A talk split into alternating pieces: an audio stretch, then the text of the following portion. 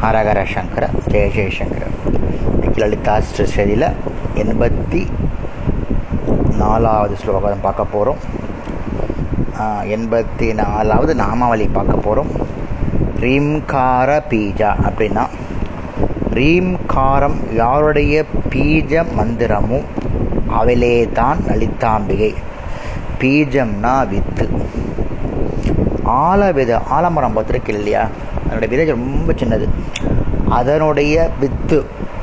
அது ரொம்ப சின்னது. ஆல விதை தன்னுள் பெரிய ஆலமரத்தை உண்டு பண்ணுகின்ற சக்தி இருக்கிறது. ஆலமரத்திற்கு ஆலம் விதையே பீஜம் எனப்படுகிறது. ஆலம் விதையை பார்த்ததும் ஆலமரத்தை நம்ம நினைக்கிறோம்.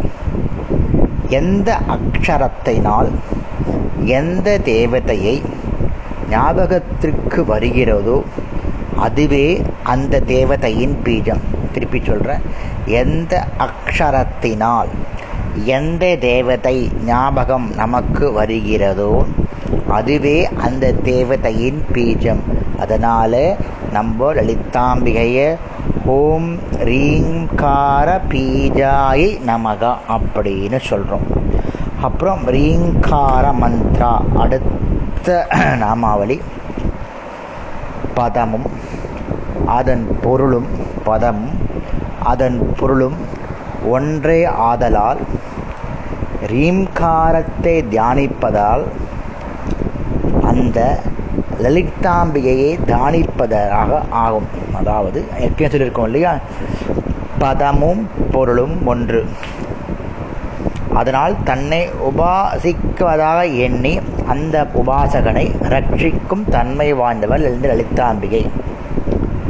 சிந்திப்பதால் சிந்திப்பதால் சிந்திக்கிறவனை ரட்சிக்கிறது எதுவோ அதுவே மந்திரம் எனப்படும். சிந்திப்பதால் சிந்திக்கிறவனை ரட்சிக்கிறதோ எது அதுவோ அதுவே மந்திரம் எனப்படும். ரீம் என்பது யாருக்கு உரித்தான மந்திரமோ அவளுக்கு அந்த மந்திரத்துக்கு அதிபதியானவள் அந்த லலிதாம்பிகை. அதனாலே நம்போ ஓம் ரீங்கார மந்த்ராய நமகா அப்படின்னு சொல்கிறோம் அடுத்த நாமாவளி ரீங்கார லக்ஷணா அப்படி.